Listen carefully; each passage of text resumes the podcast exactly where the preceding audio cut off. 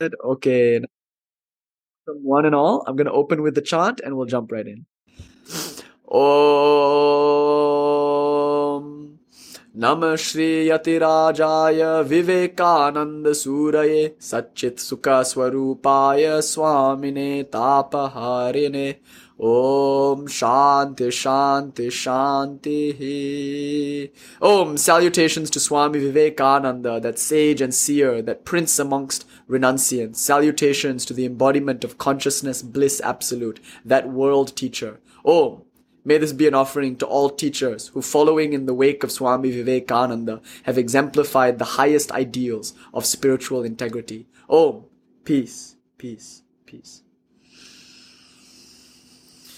Om Tat Sat. I thought it would be nice to invoke Swami Vivekananda beginning this lecture, because there's never, I think, been a better example of a world teacher with integrity than Swami Vivekananda. And also because in his Bhakti Yoga, a series of lectures he gave that is now published in that book, Bhakti Yoga, he talked about what it is to be a guru. Like, what makes a spiritual teacher a spiritual teacher? In other words, how do you tell the false guru or the rogue teacher or the sham teacher apart from the genuine teacher? And this is an important conversation to have, because I just saw in the Q&A, Lina asked a very good question. She asked, how do you prevent getting exploited in spiritual life? I mean, guru yoga seems dangerous.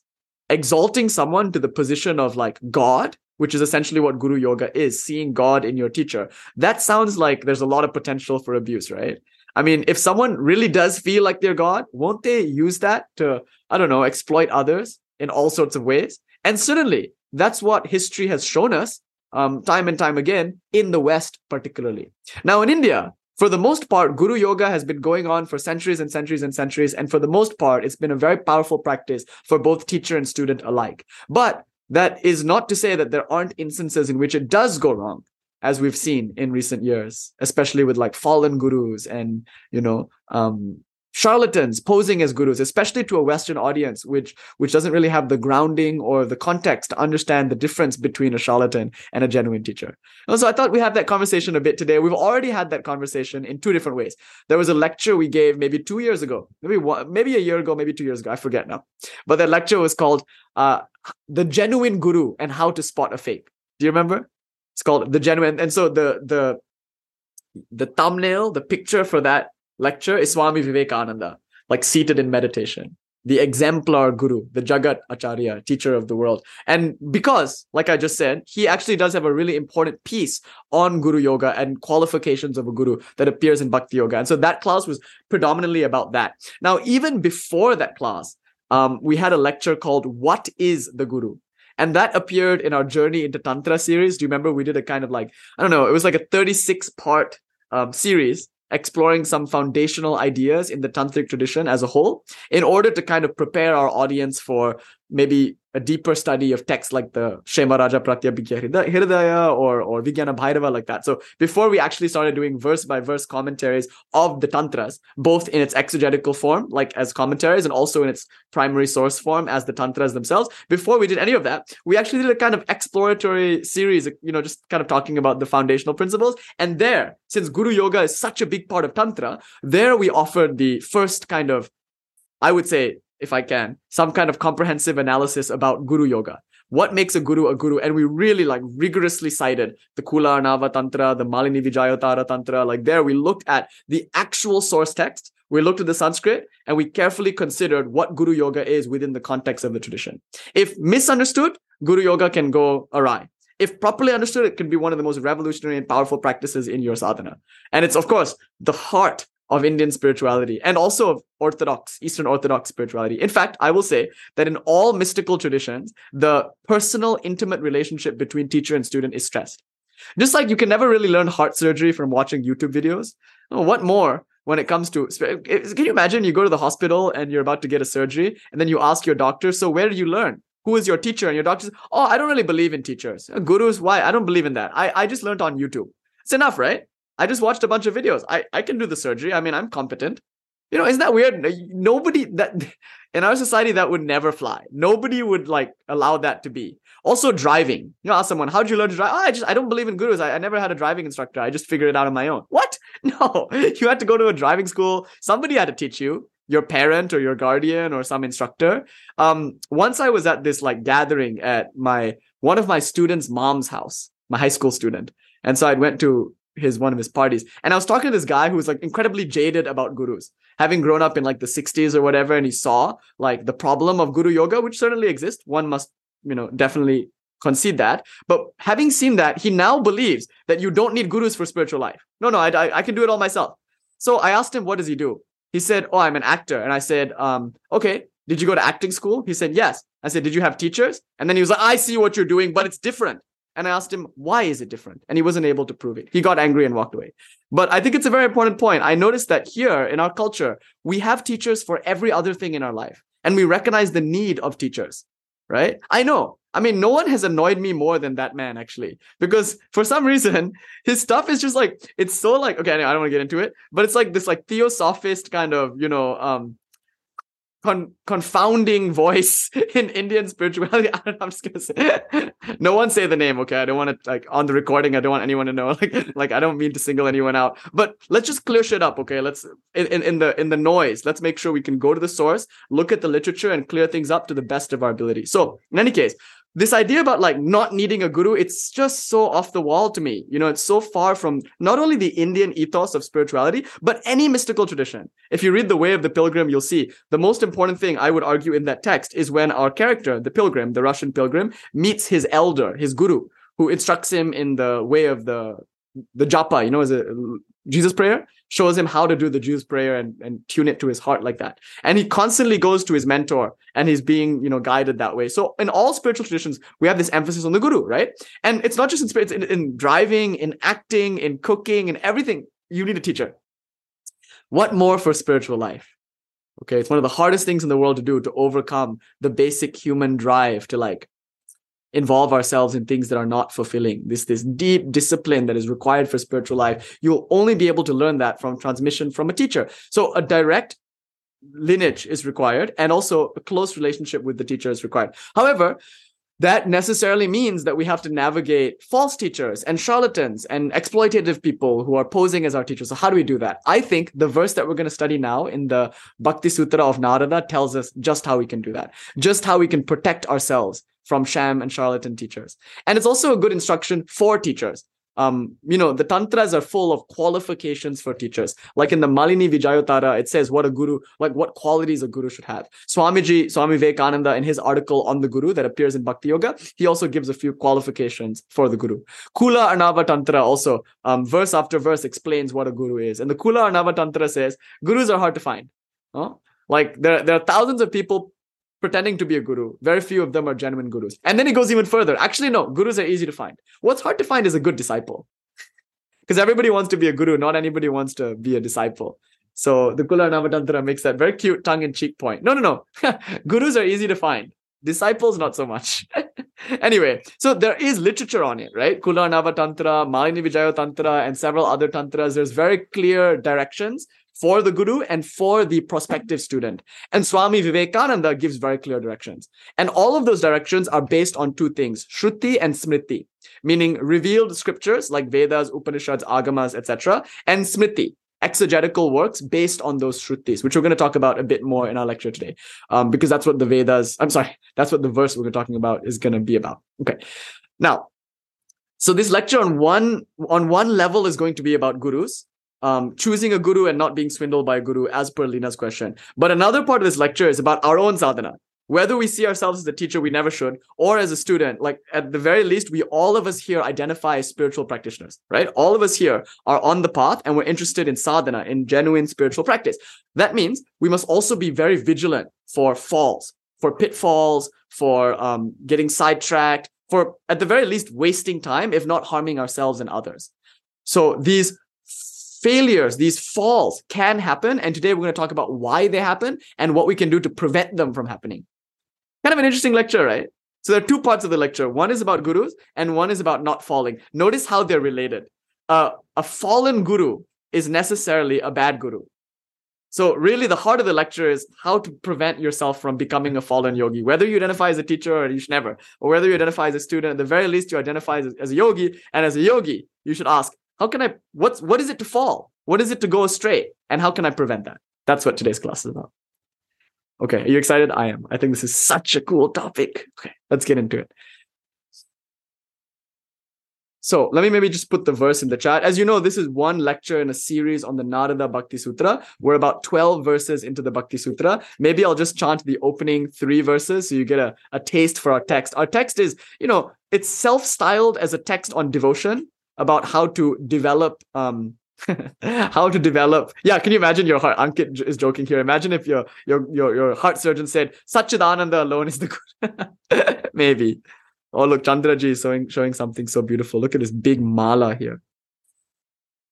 You see what a beautiful mala. Wow. Good. Okay, thank you. Jaima, beautiful pond. Okay, so diving right in. Thank you. Huh? Shout out. Speaking of gurus, shout out Sai Baba. This is Oscar's statue here. And we were cleaning up and they're like, can you throw this away? And I was like, no. I would have done it. No, I should have obeyed my guru, but yeah, there it is.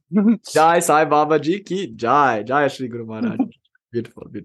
Yeah, so Guru Yoga, but also how to prevent a fall in yoga. The Bhakti Sutra, notice it's a text on devotion and how to cultivate love for God. But as we've been studying it, we notice that it's so much more. It's like how the Bhagavata, you know, the Bhagavata Purana, that famous Vishnu Purana. It's like a Vaishnava text. It's about Krishna. And we think it's going to be all bhakti. And then we read it and oh my God, it's full of like Sankhyan, Jnana Yoga type stuff.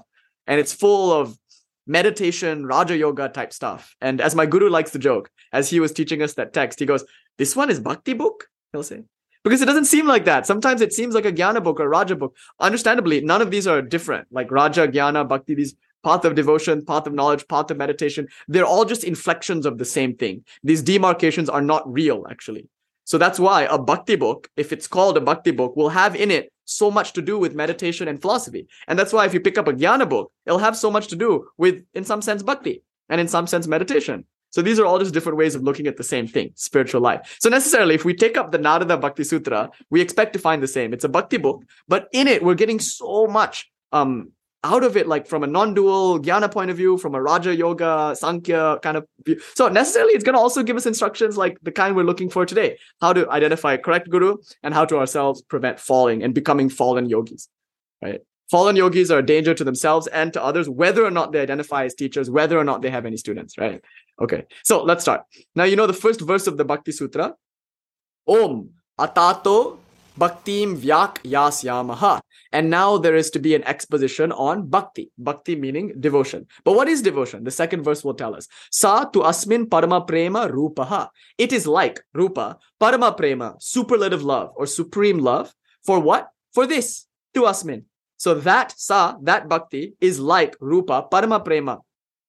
Love times a million, right? We'll need a kind of Karunama cat meme here because there's no way to express what this love looks like except with a cat meme. So maybe Karunama will show us. But this super love that we feel, for what? Well, he doesn't specify. As you'll note in the text, he's carefully leaving out any gender. So the Sanskrit here is non-gender, tu asmin. It's in the neutral. So therefore, this could be God as the father, God as the mother, God as the friend, God as the child, or it could be God as the formless absolute, or it could be the Atman, the self of the Advaita Vedantin, or it could be the Shiva, endowed with Shakti of the Kashmir Shaiva, like whatever, what have you. So Bhakti is developing love for that, supreme love for that. And interestingly, in the third verse, we get perhaps one of the most important statements in the Bhakti literature. Amrita Swarupacha. And moreover, that Bhakti, mark this closely, is the ends. It's not the means, it's the ends. So it's a tradition where the means and the ends are the same. To love God in and of itself is the goal of loving God. Isn't that beautiful? It's enough to love. God is love, as Swami Vivekananda said. So it doesn't, actually, in some sense, it doesn't matter what you love. In the same way you could say in Vedanta, it doesn't matter what you experience. The experiencer and the experienced can both be dissolved into experiencing. I know that sounds pretty subtle and kind of cool, right? It basically, the formula is Anubhavam Matram Brahma. Brahman, the absolute non-dual pure consciousness, is experiencing. It's not the experiencer. It's not the experienced. It's the ground in which experienced and experiencer have their being. So it's like, not even to say a relational property, but it's the quiescent ground, the substratum out of which the experience of seeing and seen arises. Similarly, love is like that. You say Anubhavam Matram Brahma. You could also say Premam Matram Bhakti. Bhakti, what is Bhakti? Bhakti, by definition, Bhakti is love alone. Not lover or loved, but love. So it's not about you, the worshipper, or about even God, the worshipped. It's about the love that exists between the two of you that in many ways connects you, identifies you with one another, and dissolves both of you into that love. So that experience, that unitive experience of love is Bhakti. Hence, Swamiji says, God is love. Anywhere you see a kitten nursing its young, stand and pray, for you are in the presence of God. Swami Vivekananda said, right? So love is God. So notice in this third verse, Amrita Swarupa Cha, it's clearly stating that this Bhakti, not only is it a supreme love for this being whatever you want it to be, but that love itself is the point. And accordingly, that love is liberation. It's by definition liberation. He who loves God is free. In fact, I would even say that. He who truly loves is free. But only he who loves God can truly love, for God is love. Right? So this is our text. It's a Bhakti text. But now we're going to get into verse 12 and 13, which gives us some insight into something that doesn't seem to be like directly related to Bhakti, but it is. So let's look at verse 12. I'll put it in the chat. You know what typically happens in these classes? I'll start to recap the verses, verse 1, verse 2, verse 3, and then I'll just like get absorbed in one of these verses and we never make any progress whatsoever really in our class.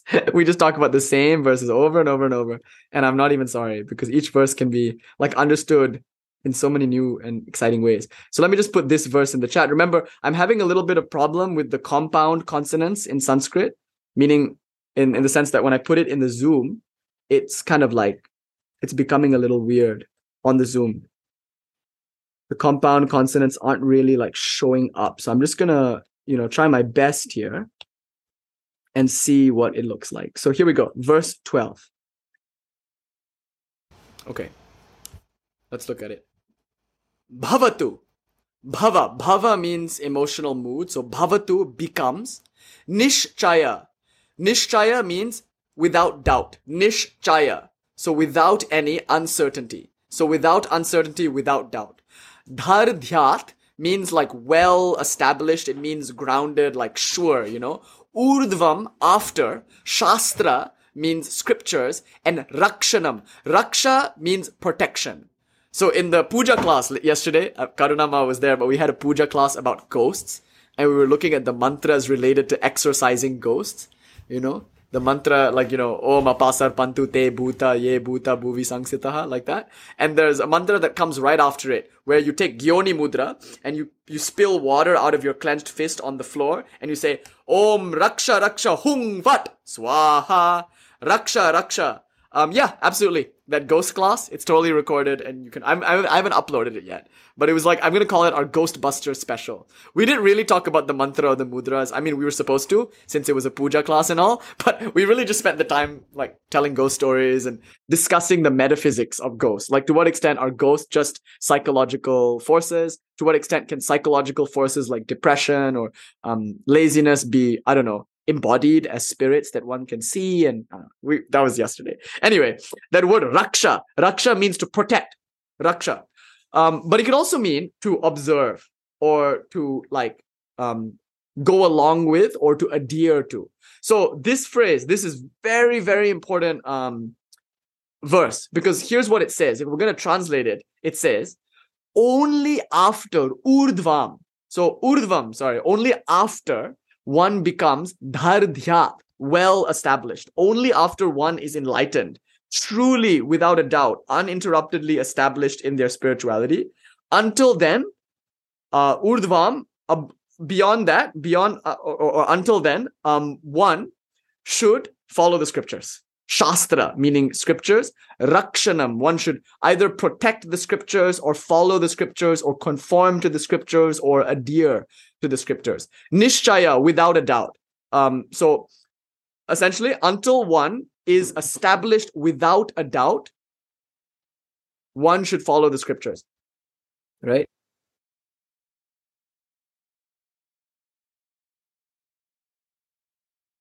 Yeah, sorry. I just heard a noise and I was asking if Hannah was okay. Anyway. Okay, good. Now, until one is established without a doubt, meaning until one is permanently abiding in a state of realization, whatever realization means to you. Maybe here in this context, it means bhakti. Until one is fully established in all-consuming, uninterrupted love for the divine until one is absolutely absorbed with and absorbed in and identified with that love, one should follow the scriptures. In other words, one should adhere to rules.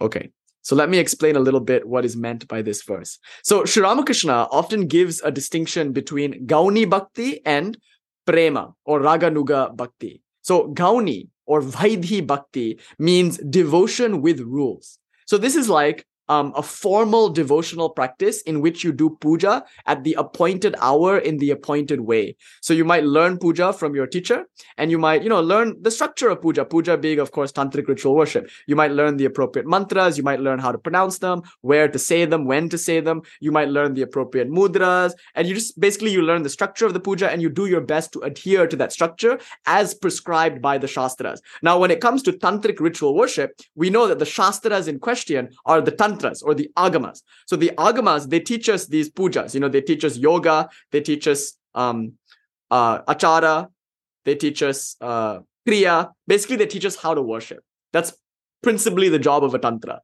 Not only to provide a metaphysic, but also to provide a practice. And typically in the shastras, tantra shastras, that's going to be some kind of ritual practice using mantra, sacred invocation, using mudra, hand gestures, hasta mudras, and also bodily postures, using sacred visualizations, even using diagrams like yantras, those geometric diagrams. All of that is going to be prescribed by the tantra. So as long as we're following the prescription, as long as we're performing our puja as per the direction of the shastra, that's called Gauni or Vaidhi Bhakti. Bhakti here means devotion. Gauni from the root guna, meaning with attributes or with qualities. Vaidhi from vidhi, meaning injunctions or rules. So vidhi bhakti means bhakti with rules. Gauni bhakti means specific prescribed forms of devotion.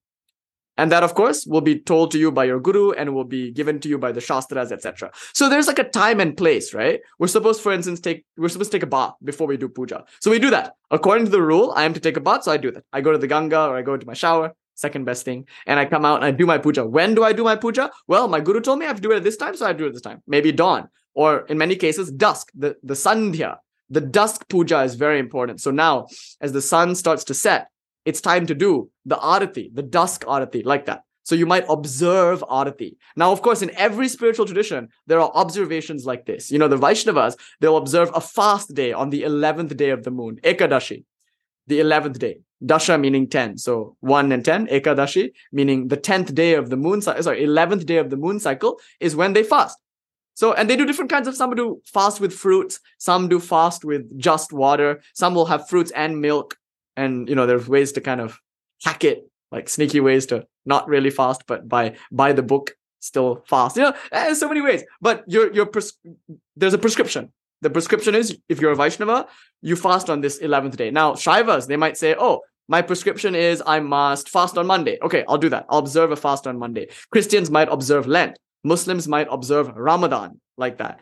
Shaivas might observe Shivaratri. Tonight is Shivaratri, not Mahashivaratri, which happens in February, March, but Shivaratri nonetheless. It's the 20th day of the moon cycle. So tonight, some Shaivas might be keeping vigil. So they might not just be fasting, right? Many Shaivas today are fasting, but some Shaivas might be fasting and staying up all night meditating. So this is Gauni Bhakti, Vaidhi Bhakti, because there are rules, there are prescriptions. And a Shaiva or a Vaishnava or a Muslim or a Christian, whatever they might be, will follow the rules as prescribed by their particular shastra, by their particular doctrine. And that's very good.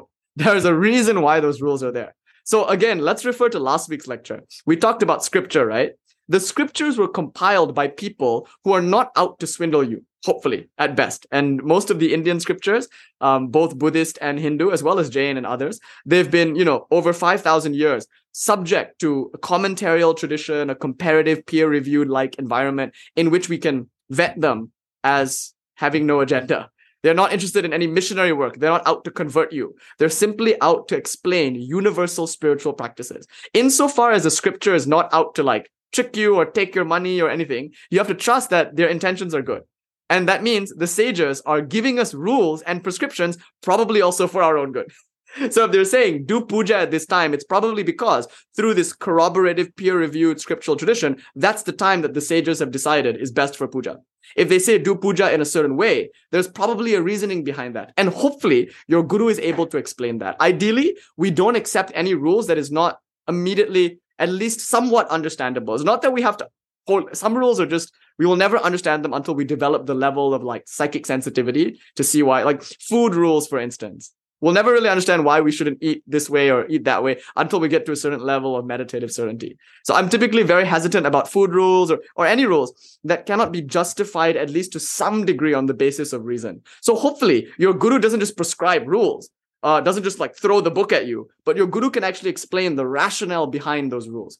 So if we learn puja and we say, okay, we have to do this mudra over the water, you have to ask, what is this mudra? Oh, it's Denu mudra. Okay, what is Denu mudra? It's the cow udder mudra. Why am I holding a cow udder over the water? Well, because I'm visualizing the flow of celestial milk into the water. Why am I using the mantra Vang? Well, according to Abhinava Gupta's Tantraloka, a Shastra, there in verse 116 in book 1, he says that labial sounds like Ba and Va, sounds involving the lips, are very powerful when it comes to visualizing water or nourishment or fluidity like that.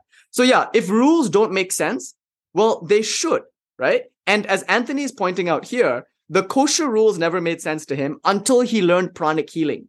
In other words, until he deepened his spiritual practice and achieved a level of sensitivity, he was only then was he able to say, oh my God, that makes sense. There's a reason why I shouldn't eat certain things. So anyway, one should not force it, right? One should like get to the point where these rules are not only intellectually understandable, but also in many ways, like directly experientially understandable. You like know from your abilities, or not abilities, but sensitivity, why this. Anyway, even short of that, you should just trust for at least a working faith, just to begin with, that these rules are there not to like harm you. They're there to help you. And so the Christ often said, man was not made for the Shabbat was made for the man. In other words, your japa is there for you. You're not there for the japa. Your mala is there for you. You're not there for the mala. Your puja is there for you. You're not there for the puja. Your rules are supposed to set you free. You know what's funny? Freedom doesn't come from impulsively doing what you want. Freedom actually comes from the opposite. It comes from restraining yourself and restricting yourself. Take the case of a musician. If a musician wants to like really freely express themselves on stage, like say a jazz saxophone player, if she really wants to like rip into a solo on stage in a 12 bars blues progression, she's going to have to spend hours and hours and hours at home practicing scales ad nauseum. So she's going to say, look, I could be doing anything now in this next hour, but instead I'm just going to sit here and I'm just going to do my scales. I'm going to do my scales over and over and over. In other words, she's binding herself. She's restricting herself. She's committing to a rule. And her teacher might tell her that. Her teacher might say, look, if you want to get to a certain level of musical proficiency, you're going to have to practice scales this many hours a day. In fact, you should first practice your sight reading. Then you should practice your scales. Then you should practice improvisation. And she just follows what the teacher tells her, hopefully because she can see the reasoning behind it. And then one day, having committed herself to such a rigorous discipline, she feels finally free to express herself on stage. So the more discipline you have, the more commitment to a restriction and a regime, the more freedom, ironically, you tend to experience. It's true for art, it's true for music, it's true for anything, especially spiritual life. So these rules, although they seem restrictive at first, they're meant to help you, they're meant to free you. So therefore, Shastra, scripture, whether that's the Agamas or the Tantras or the Vedas or the Bible or the Quran or the what have you, these scriptures, they're called in this verse Shastra, as you can see in the verse. And Rakshanam, Shastras are to be protected. In other words, they are not to be desecrated or made light of or cast aside too early. A person who says, okay, I've gone beyond the injunctions too soon is in grave danger. Okay. Now, they are not to be treated lightly. They are not to be cast aside. They are not to be irreverentially handled. That's why last week I said, always beware of gurus who talk down on Shastras, who say, oh, it's just books. It's just baloney. Be very careful. Because as I said last week, that's a guru who is avoiding accountability. Given that the Shastras are a peer-reviewed corroborative account of masters all across different spiritual traditions, if your guru is truly a master, his, her, or their account of their own experience should be in keeping, generally, with the experience of spiritual masters of a like kind, right? So if they're throwing away all these books, then essentially they're saying my idiosyncrasies alone are valid, and not the 5,000-year-old peer-reviewed corroborated evidence provided by this scriptural scientific tradition. No, be careful of a guru who throws aside scripture or doesn't cite scripture or doesn't at least explain to some extent its value in spiritual life.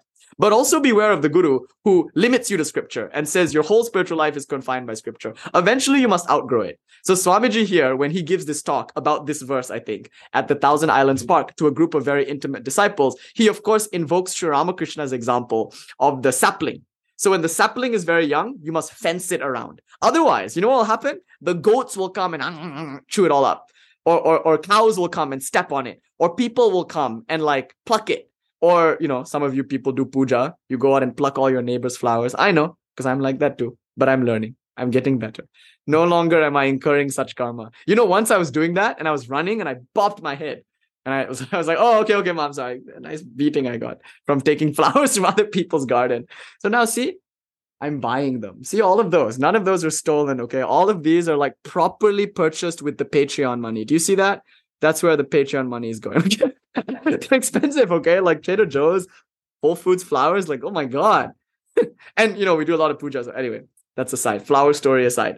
So Swamiji, he uses this example. If your sapling is very small, you know, dogs will piss on it, like all that stuff. He didn't actually say that, but so what do? You set up a fence. You set up a fence to protect the sapling. What is that fence? It's the Shastra. So the Shastra, Raksha, the Shastra, yeah, please, I will.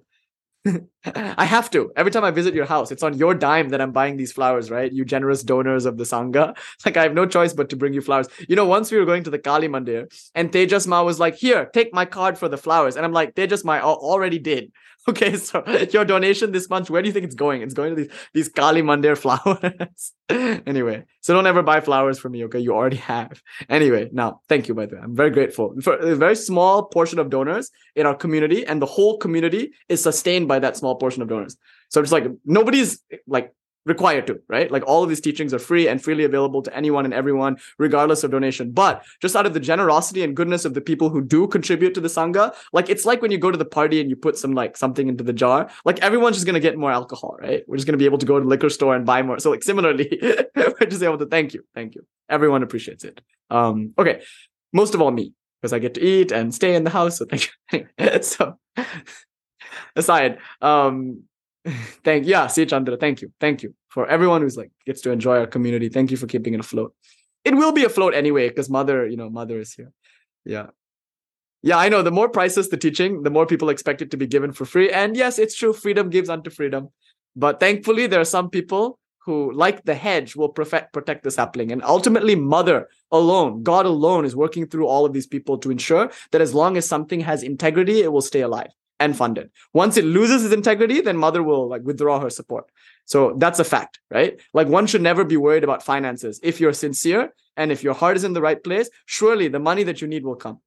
And not only that, know from whom it's coming. Mother alone, even though it might come through various channels. Typically, we understand there's only one donor, you know, and that's Mother. And who is Mother but me? We grace ourselves in a sense. Okay, anyway, that was a whole bit about the flowers. I digress. It's a bit of like a community message. Anyway, the flowers. So somebody might come and pluck it. So what is the fence?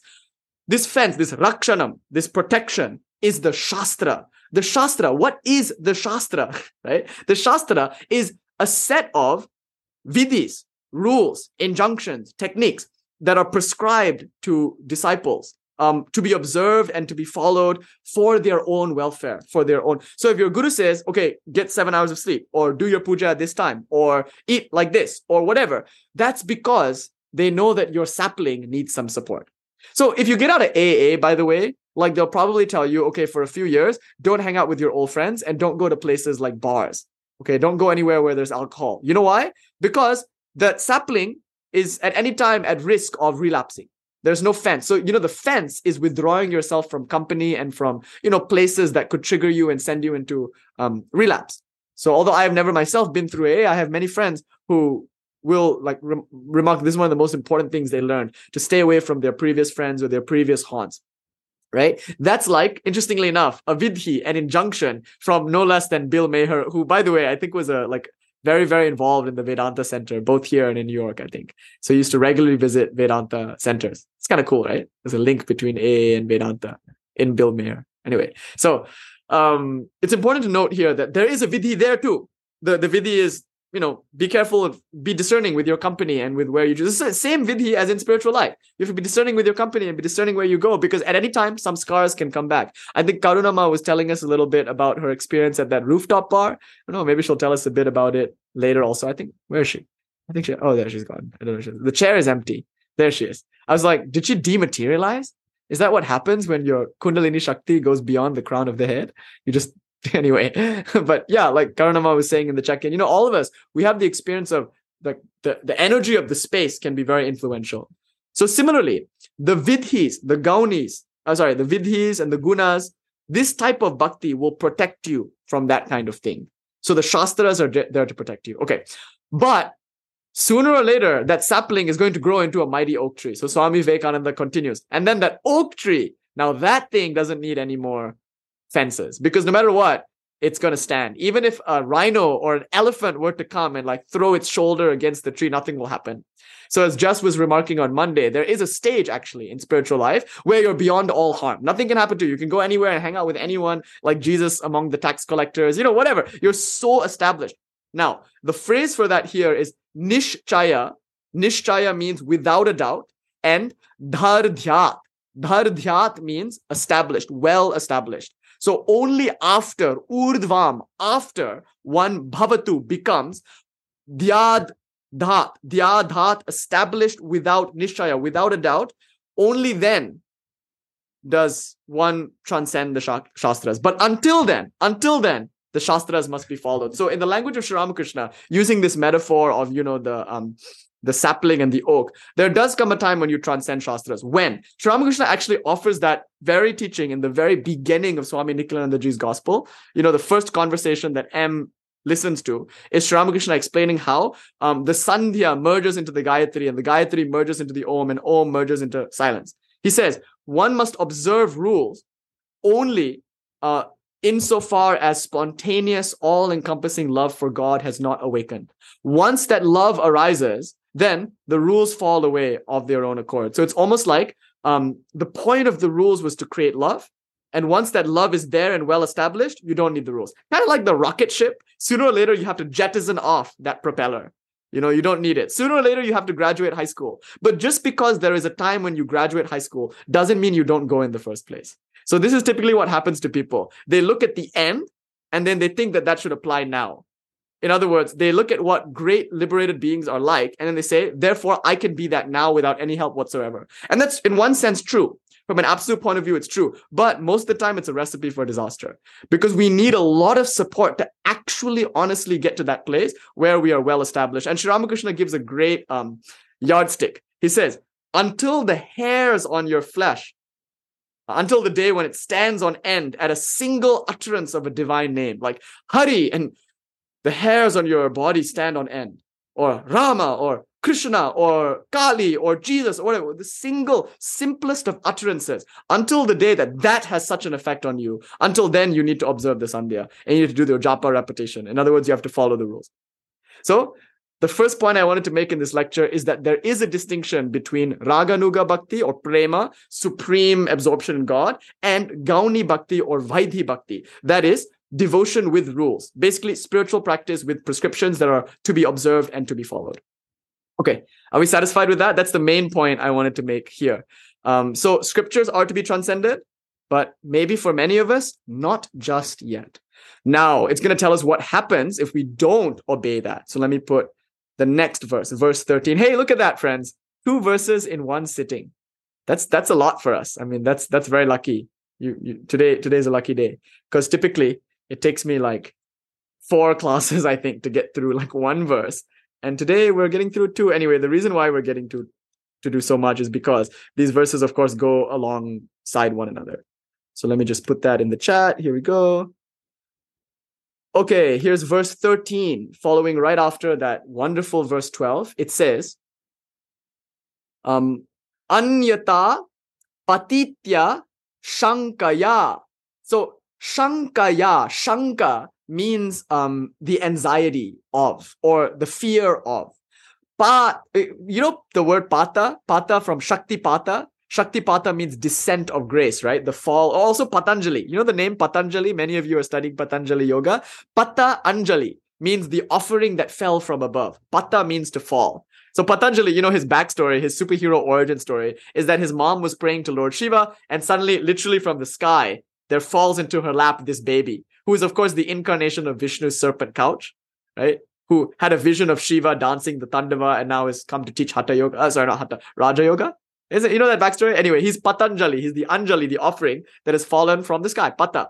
And Shaktipata, as you know, the teacher as a conduit for Lord Shiva's Shaktipata can awaken through transmission the disciple. That's also Shaktipata. So here the word Pata is not used so positively. Here the word Pata means fall, literally. Like to fall on your ass, like fall flat, like face in the mud, kind of like I fucked up kind of like that. That's the sense in which the word pata is being used here. Shanka means fear of. So anyata, otherwise, patitya, falling down, shankaya, there is fear of. So otherwise, there is a fear of a fall. Otherwise, meaning what? If you don't follow the shastras, if you don't follow the injunctions, the rules, the prescriptions, then there might be a fall. There's a possibility or a fear of a fall.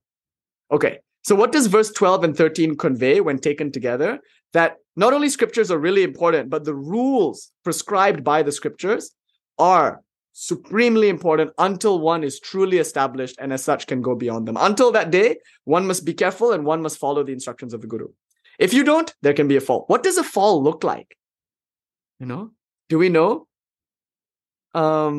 And maybe some of you can tell us, we've all had a fall. I think all of us have experienced many falls, sometimes many times a day, sometimes one dramatic fall, sometimes several dramatic falls, right? What does it look like to fall in spiritual life?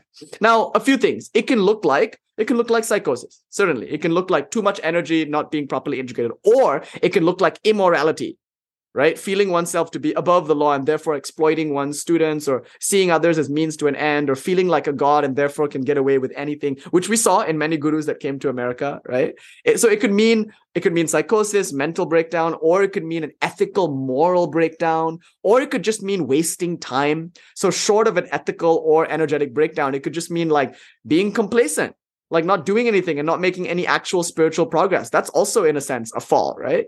A backsliding. Like all of these are, I leave it to your imagination. What does a fall look like? Obviously, it's going to be different for all of us, but whatever variety the fall comes in, it's a fall nonetheless, because it at the very least distracts you and delays you, if not totally throws you off spiritual life, right? Like it's one of those things that disrupts your progress and your path. So necessarily, it's not desirable. Whatever it is to you, it's not desirable. We don't want to fall, right? That's one thing. So if you don't want to fall, it says one must follow the injunctions and prescriptions of Shastra. Otherwise, anyata, there is the shankaya, there is the fear of fall. Okay. So I'm going to leave it to you, okay, to like kind of puzzle out what a fall looks like. Maybe that's your study question for this week. What does a fall look like in spiritual life? I'm going to give you a hint though, because I want to come into the last part of the lecture now. So it follows from all of this that we need some kind of rules, at least until we're strong enough to go beyond them. In other words, essentially what I'm saying, friends, is that we all of us could use a curriculum. We could all of us use some structure. If I were to just like get to the essence of today's lecture, I would say this: structure, structure, structure. Discipline, discipline, discipline. There are certain times in which you do your practice, and these times are not to be missed. There are certain practices that your guru tells you to do, and this is not to be neglected. There's a certain way to do those practices, a certain moral disposition, a certain ethical conduct, and these are all to be observed. Essentially, that's what I'm saying. You need discipline, you need structure, you need rules. So where do you get the rules? From the Shastra, right? So last week, I launched into an extended defense of the Shastra. I was explaining why Shastra is not a matter of dogma, not just blindly following a book because someone threw it at your head hard enough to knock reason out of you. No, that's typically what religion looks like, right? Someone takes a big book and hits your head enough times with it until you just accept it. No, that's not the attitude. You can't be bullied into submission. You must, of your own free will, see the reason for something and then commit to it. It's, you know, it's a bad charioteer that bludgeons her horses in order to control them. No, she must skillfully guide them. So you can't just force yourself into rules that don't make sense to you. If they don't, by the way, this is a trick, right? If your rules don't make sense to you, you're probably not going to follow them. If your sadhana doesn't make some kind of rational intellectual sense, if you can't see the meaning behind your sadhana, don't do it. You probably won't stick to it. So ask that of your guru, right? Okay, now I come to the heart of it. The guru. What is a guru? Now, in the last lecture, I told you all about Shastra, but hopefully you also got the sense that damn, there are a lot of them out there. It's a wide world, right? Shastra is not just one thing. In the Indian sense, both Buddhistic and Hindu, and of course also Jain. I keep saying both Buddhistic and Hindu, but I also mean to include all the other traditions, Jainism and all that, but Sikhism and what have you, Brahma Kumaris, like all of that. But if you take all of it together, more so for Hinduism and Buddhism, of course, you'll see, and Jainism, you'll see, there's a lot of scriptures. What do I follow? There's so many different schools. In Buddhism, there's the Mahayana and Theravadan schools. There's a Tripitaka, of course, the central three texts. But then there's also like exegetical texts by Tsongkhapa in Tibet and Nagarjuna in India. And like, oh my God, is it Nagarjuna, Dharmakirti or Chandrakirti or Tsongkhapa? Or like, you'll see stars. Your head will spin when you consider how much Buddhist Shastra there is to study. Then when you look at Hindu Shastra, you'll be like, once you look at a Veda, you're like, what the fuck is going on here? Right? It's like, you won't even understand. And then you look at the Upanishads and it's all, so you pick up the Brahma Sutra, which is supposed to make sense of the Upanishads. And then you get entangled in all of these technical, logical terms, these Nyaya terms in the Brahma Sutra. So you look at like Shankara's commentary and that seems to confuse you more. And so like, there's so many Shastras, Shankara's Prakrana Granthis or Vidya, like, oh my God, you'll see stars. Your head will spin. Now, when you come to Tantra, don't even start. How many Agamas are there? And some of them seem to contradict others. So who will guide you through this absolute jungle and morass of scripture? That's all valuable. All scripture is valuable, but you can't do it all. You can't follow all the rules. You'll go crazy. So there must be rules that are appropriate to you. Who will prescribe them? In other words, who will give you the medicine based on your individual illness? You can't just scour WebMD if you don't know what your illness is. So ideally, a guru is one who can properly diagnose and not only that, properly prescribe. Prescribe here in the sense of streamlining the scripture suited to your individual needs. So for instance, your guru might give you a mantra and then tell you to chant the chandi before doing the mantra. Why? Probably because you told your guru that you like Durga, right? That your ishta prior to taking your mantra was Durga. So the guru then thinks, in order to integrate this new sadhana in her life, I have to make sure that she chants the chandi. That will help her transition from Durga into the new Ishta to see that they're ultimately the same, right? So that's something that the guru might have told you and not anybody else. So you might meet a guru bhai or a guru bhagini, a brother or sister disciple, and you might be surprised to find that they don't have to chant the chandi every day before they practice. That's just something your guru told you. Why did she tell you that? Well, because you needed that and not your guru bhai or guru bhagini. Your sister, brother, disciples didn't need it. So I have instructions from my guru that are unique to me. Right? Not because I'm special. Yes, because I know. Because of my own individual illness. I have my own sickness and my guru, the doctor, the Vaidhi, he's going to prescribe for me that cure that's not a cure-all, but it's going to be for me. And what cures me will harm another. And I've noticed that, by the way. I've gotten into trouble sometimes explaining my spiritual predisposition to those who have a different predisposition. We can do harm to one another, actually, because everyone's evolving on their own path, right? And so a guru's job is to know that. Now, in Sri Ramakrishna's case, he was very angry at Naren. So here's the thing. Narendranath had this like penchant for, I guess you could say, like, just, okay, the sword of jnana can be very intimidating to bhaktas, especially. Jnanis are typically not intimidated by bhakti, but bhaktas are intimidated by jnanis. And somehow jnanis, they never seem to tire of intimidating bhaktas. They walk around with a sword drawn and they shake their sword at you and they say, wake up, see the truth. This is just moonlight. The moon does not issue light of its own accord. The sun, it's the sunlight. Like that. So what happens? Swami Vivekananda on Shivaratri, because it's Shivaratri today, I thought I should tell you the story. On Shivaratri, he's still Narendranath. He's not yet the famous Swami Vivekananda. They're just boys, right? And they're all at the house. I think it's Koshapur. Or maybe Shampukur, I forget. But Sri Ramakrishna is convalescing from his throat cancer. So he's upstairs. And it's, of course, Shivaratri, so they're keeping vigil. Now, it's a storm. There's a storm outside. So imagine this scene.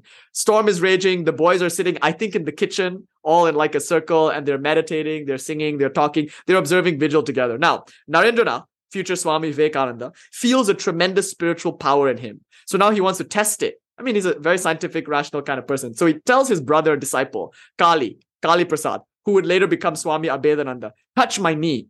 So Kali Prasad puts his hand on Narendranath's knee and suddenly like electricity flows through Narendranath, goes into Kali Prasad and Kali Prasad enters into deep samadhi. And he's just like sitting there stock still for quite a long time. Now, the headmaster calls Narendranath into the office. Sri Ramakrishna sends a disciple down and he's called up. He's in trouble now. He goes upstairs and Sri Ramakrishna knows what transpired and he said, what have you done? Spending before you have acquired.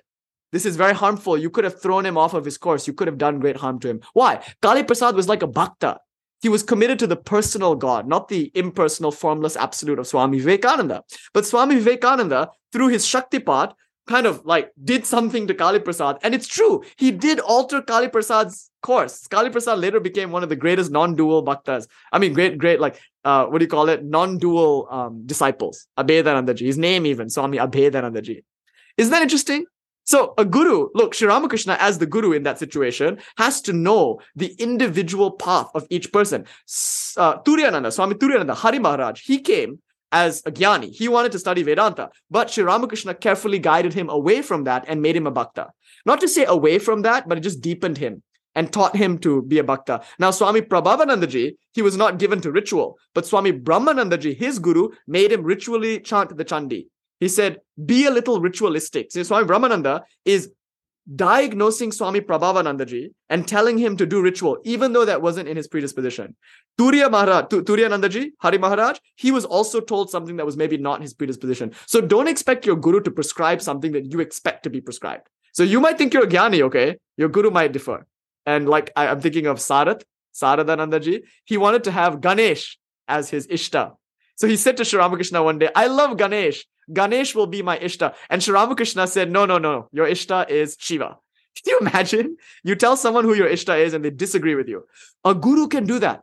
And you trust your guru to do that. In fact, the reason you go to a guru is so that they can do that for you. Because we don't always know ourselves, right? So the guru will look and say, this is who you are. And so this is the prescription premised upon the Shastra. So here I'll make a very important point. Very rarely does a guru prescribe something that cannot be justified with an appeal to the Shastra. In other words, to protect yourself against the idiosyncrasies of your teacher, you must be certain that your teacher is grounded in Shastra, that there is a scriptural basis, a citation for what the guru is asking you to do. The guru will never prescribe something that goes against Shastra, right? And if it seems to go against Shastra, the guru must have a good justification for why it doesn't. The guru should be able to show you that your understanding of that Shastra is perhaps not deep enough. But assuming a thorough understanding and a proper understanding of Shastra on your part, you should verify that what your guru is telling you to do is indeed vetted by this corroborated, peer-reviewed tradition called Shastra. Cool, right?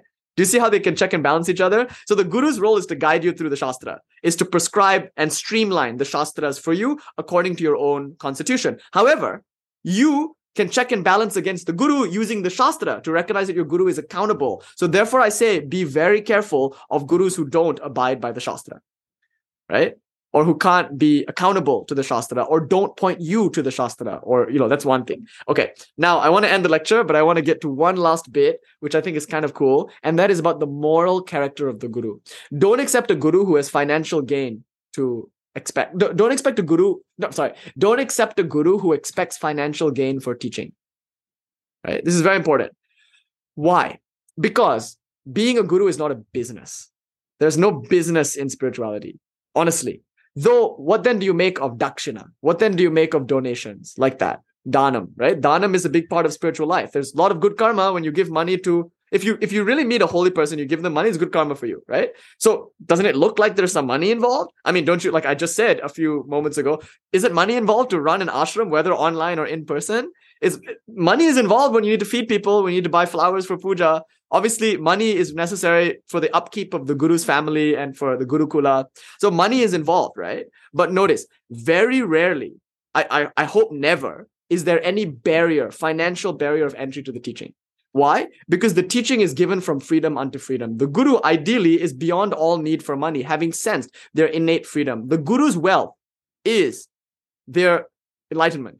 And if they truly are a guru of worth, that should be like manifestly and demonstrably true. Meaning, a guru should unstintingly give of their time and give their teachings to sincere disciples, of course. Obviously, the guru might say, I have the right to refuse service, but not premised upon financial barriers, but premised upon a lack of fitness in the disciple. So certainly, yes, a guru can close their kula, can close their teaching, can oust disciples. Of course, certainly that's part of the pedagogy. But never for like financial reasons, like because the person isn't paying enough. Assuming the fitness of the disciple, the guru is beholden through dharma and through just love of the craft to share anything and everything with such a fit student. So a guru must not be doing this for any financial reason. So you should see that even if donations are there, you should see that donations are not like, it's not contingent upon donations, right? Like you shouldn't feel as if like, oh, I can only get a teaching if I pay this much. No. That can never, because that, if that's the case, then it's a business, and necessarily that itself is against the Shastras. To charge for something that is spiritually beneficial to humanity is itself against the Shastras. So then how do we get around this insofar as we want people to value the teaching? Well, those who are really meant to receive the teaching, who will really benefit from it, do value it, and maybe they do donate. Right? Maybe they don't even, but that doesn't mean they don't value it. So if you're donating, it's really good karma for you, but it's not an expectation. And if you're not donating, chances are you don't understand the value of what you're receiving, right? And maybe you do. Maybe there are some people who really do understand the value of what they're receiving, but don't feel the need to compensate or like place a financial, label on it. Fine, that's fine actually. But that has nothing to do with the guru. It's your karma. Whether you're donating or not donating, that's the person's karma. The guru just does what they do regardless. And they do it as much as they can to as many people as possible, assuming fitness. So this is actually in the Shastra, okay? And of course, in today's modern world, we can ask, to what extent is that applicable right now? I mean, especially in America. I've had many conversations with my guru about this, because we do this for free. Like these Zooms are open. And my guru would say, we found that like if you have a series, a 12-lecture series, unless you charge a nominal fee of $5 or $7, very unlikely that you're going to have a follow-through. People will come for the first 3 classes, and then you don't actually get to do your job and teach the 12 classes. And then there's obviously a lot of room to make arguments, and we can definitely have that discussion. But as Swami Vivekananda points out in his essay on guruship, it cannot be for any financial gain that a teacher teaches. So when you select teachers, using the Shastra, you should know that the teacher must be in it for love alone, in it for the sake of the craft alone. And that's something and Swamiji, he used to test Sri Ramakrishna a lot, Narendranath. And Sri Ramakrishna encouraged it. He said, you must test me, my boy, as money lenders test their coins. So that's the first one. The guru must be free of greed, free of acquisitiveness. And the second one is way more important, friends. Please, if nothing else, take this away. A guru must be free of lust. A guru must be perfectly chaste. And I can do 5 more lectures as to why that's the case, right? But what does chastity mean? Well, for monastics, it means complete chastity. For householders, it could just mean fidelity to one's own wife. But in many cases, it means also chastity. So Swamiji stresses this. In his lecture on guruship, he says, while most people should actually enter into conjugal relationships with their partners or what have you, it's especially important for the spiritual teacher to have some level of chastity. At least moderation, if not total chastity. Now, he's thinking, of course, in terms of monks, because Sri Ramakrishna, it seemed as if his main helpers in the world were monks. Monks who were able to give their whole life to the mission. They're nothing else but the Dharma. Jesus also made monks of his disciples. Like he had before Paul, he had like Matthew, the evangelist. They didn't like have lives of their own. They were just, and maybe because they were the Parsha Debhyo, they were the parts of the Avatara. So Swamiji is thinking, okay, look, being a spiritual teacher requires that you have a lot of Shakti that you can use to awaken others. How do you get that Shakti if not through total celibacy, right? So celibacy is very important for monks. Yeah. And the idea of a world teacher. So obviously a world teacher needs so much more Shakti. They must have absolute like celibacy. And there's so many reasons for why, right? Now, a householder guru, maybe the household in Tantras, we know there are many gurus who've had children. And it's very important that they did because they're not able to maybe serve householders as their guru, if they themselves maybe don't have children or don't have, there's an argument for that, right? Swami Brahmanananda actually has a son or child. I don't know if it's a daughter, but I think anyway, Swami Brahmanananda has a child and he had a wife, right? But he, of course, became a monk. However, I'm talking now about like Shambhunata, Abhinava Gupta's guru, who had a wife. And there are many gurus who have children, So it's not like a guru must actually be sexually abstinent. In the Tantras, we have many examples actually of gurus who are not sexually abstinent, but they are chaste. It's a very important point I'm making here. Follow this closely. Chaste in the sense that they are not at all available. And that's essentially what I mean. A guru, a person who runs a sangha and teaches, must never at any point be available for their students, right? There should be no kind of like avenue in which the student or the teacher can enter into any kind of conjugal or sexual union.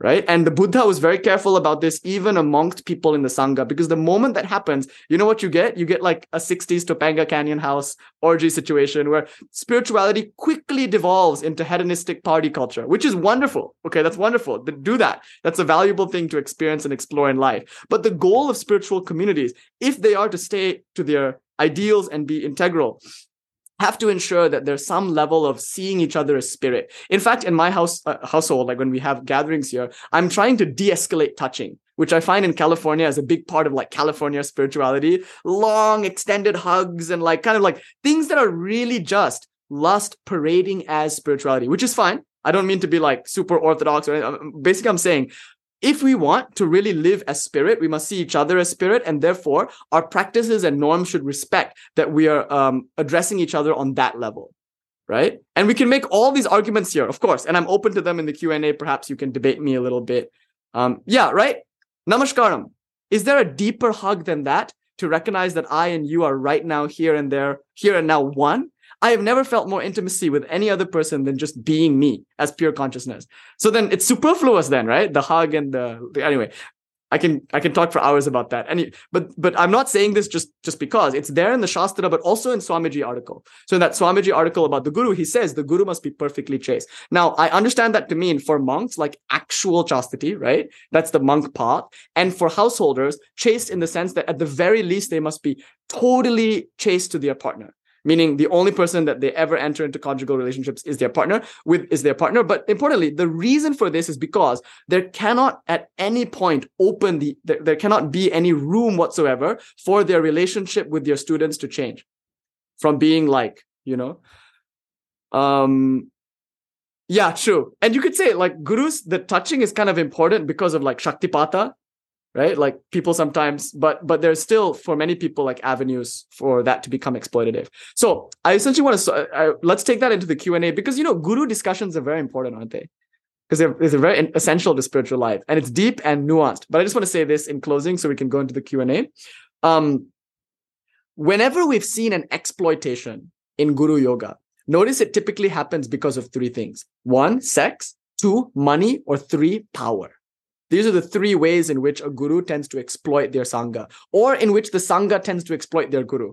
It's a kind of two-way relationship, right? So if it's money, then you have a guru who's acquisitive and wanting more money than what is necessary to run the sangha. As such, the guru will maybe start to like demand exorbitantly, and we've seen that happen. Now, in terms of sex, the guru will not see other people as spirit and start to see them as bodies, and essentially the guru will start to become available, right? To their, like not disciples, but to their community and to their, like that. And finally, power. A guru who goes around calling themselves a guru or making grandiose claims are in trouble. So Sri Ramakrishna often said, you know, the word guru in Sanskrit means a weight. If you put a weight on a scale, what happens? It sinks down.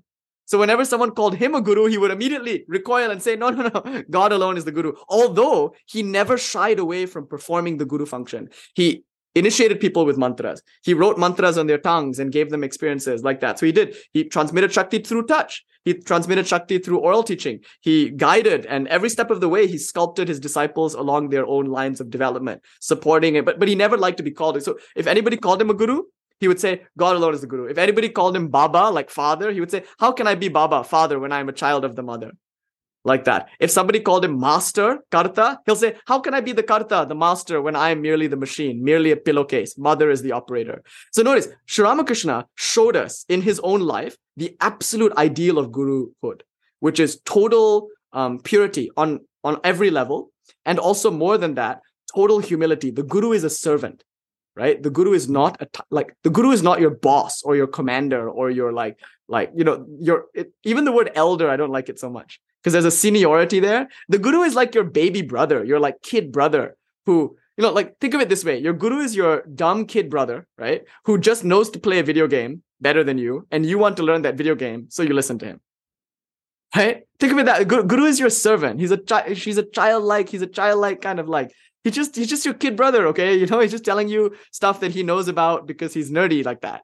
You know, like it's no big deal. Your guru is your servant. Now, God is your servant too. If you really met God, you'd see that she does everything for you. How Holy Mother would be up all night sweeping the floor because she didn't want her disciples to hurt their feet, their poor little unshod feet as they walked to come and see her. Can you imagine how she would wake up 3 a.m., very little sleep she got because she spent the whole day talking to disciples, and she would just like clean the street so her disciples won't hurt their, that's what God is. You know, God is not this, God is the servant of servants.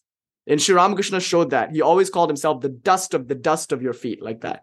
So a true guru makes you feel big. A true guru is not one who makes you feel small and awed by their grandeur. Beware of those who lord it over you with their spiritual power. No, recognize a true guru because they always seem not only great, but somehow or other you feel just as great, if not greater. Your guru should always aggrandize you, not belittle you, not diminish you. Your guru should never see you as like an object of like sexual desire, nor should your guru see you as a financial opportunity or as a customer or as a business deal. If you feel like a customer, if you feel like you're being flirted with, or if you feel diminished and belittled in any way because of the intimidation of your guru's spiritual power, then what you have is not a guru. What you have is a fallen yogi. Because a yogi falls, and I'll close with this, because of 3 things: money, sex, power. These are the 3 things that causes a yogi to fall. So do you know what? You could learn chemistry from a fuck. Absolutely you can. An absolute jerk can teach you chemistry. Why? Because knowledge of chemistry doesn't depend on living it. You don't have to live chemistry to know chemistry, right? But you cannot learn spirituality from a jerk. You can only learn spirituality. I mean, you can. Mother can speak through anyone and anything, anytime. Everyone is the guru. From an absolute sense, yes. But I mean, from a relative point of view, you cannot really learn spirituality from someone who isn't demonstrably through and through holy. And by holy, I just mean beyond money, power, pleasure. So when someone prays, you know, Mother, don't give me bodily comforts, they demonstrate that they are like, just like, it matters nothing to them. They don't look at the world in terms of pleasure. Okay. And if they say, Mother, don't give me money, I don't care for name and fame, it should be demonstrably true. They don't look to get praise or whatever. And then they should be able to say, I don't want 8 occult powers, meaning I don't want to be powerful. Huh? I'm not here to be powerful. Okay. So all of that means you now have a very strong metric for gauging the quality of a teacher. And that can change, right? Yogis can fall. And why do yogis fall? Hopefully by the end of the lecture, you realize it's because of a lack of Shastra Rakshanam, a lack of following rules and injunctions, etc. So isn't that sweet? Let's close that. Yes, it all circles back to the theme of renunciation, which is true for everyone in spiritual life. Spirituality is renunciation in the deepest sense, because renunciation is total freedom, a freedom that is established in total love. And if you mean to have spiritual progress, you cannot learn it from someone who doesn't demonstrate it, doesn't live it. You can, but to what extent? Only God knows, right? So I'll close with this. You've hopefully learned in this lecture, just to close it, that you have to follow injunctions and scriptures, the injunctions laid down by scriptures. But how do you know which ones to follow and which ones to ignore? You know, because your guru is ideally the living embodiment of scripture, the kind of shepherd or Sherpa that can take you through the very overwhelming, sometimes mountain range of Shastra. But your guru is not only the tool to understand Shastra. Shastra is the tool to check and balance and understand the guru. Above all, you must be true to yourself and to your reasoning. And above all, you must place your trust where trust is due. You know, so that's a very important thing. And I guess in closing, I'm trying to close for a while, but one good way to gauge a teacher is by their Sangha. You can really tell the quality of a teacher based on, you know about Sri Ramakrishna because of Swamiji and because of his 15 other disciples, you know, and many more besides. So like that, you can often tell the quality of someone based on their surroundings, their company. Do they have flatterers around them? Who are they? You know, like stuff like that. Okay. So hopefully you can see in this lecture how Shastra is important. I think the greatest spiritual people I've ever met have been the most grounded, like normal seeming people. But in truth, they're anything but. The eccentricity though, the tremendous eccentricity is so profound that it's barely noticeable. Like a big elephant entering a big lake, the water is barely disturbed. Like that, the greatest spiritual masters that I've ever had the good fortune by God's grace to meet seemed like everyday, normal, ordinary people. And that was what was tremendously extraordinary about them, right? Okay. May we all find such a one to teach us. Om Shanti Shanti Shanti Harihi Om Tat Sat Shri Ramakrishnaarpanamastu. Om. Peace, peace, peace. May this be an offering to my Guru. All right.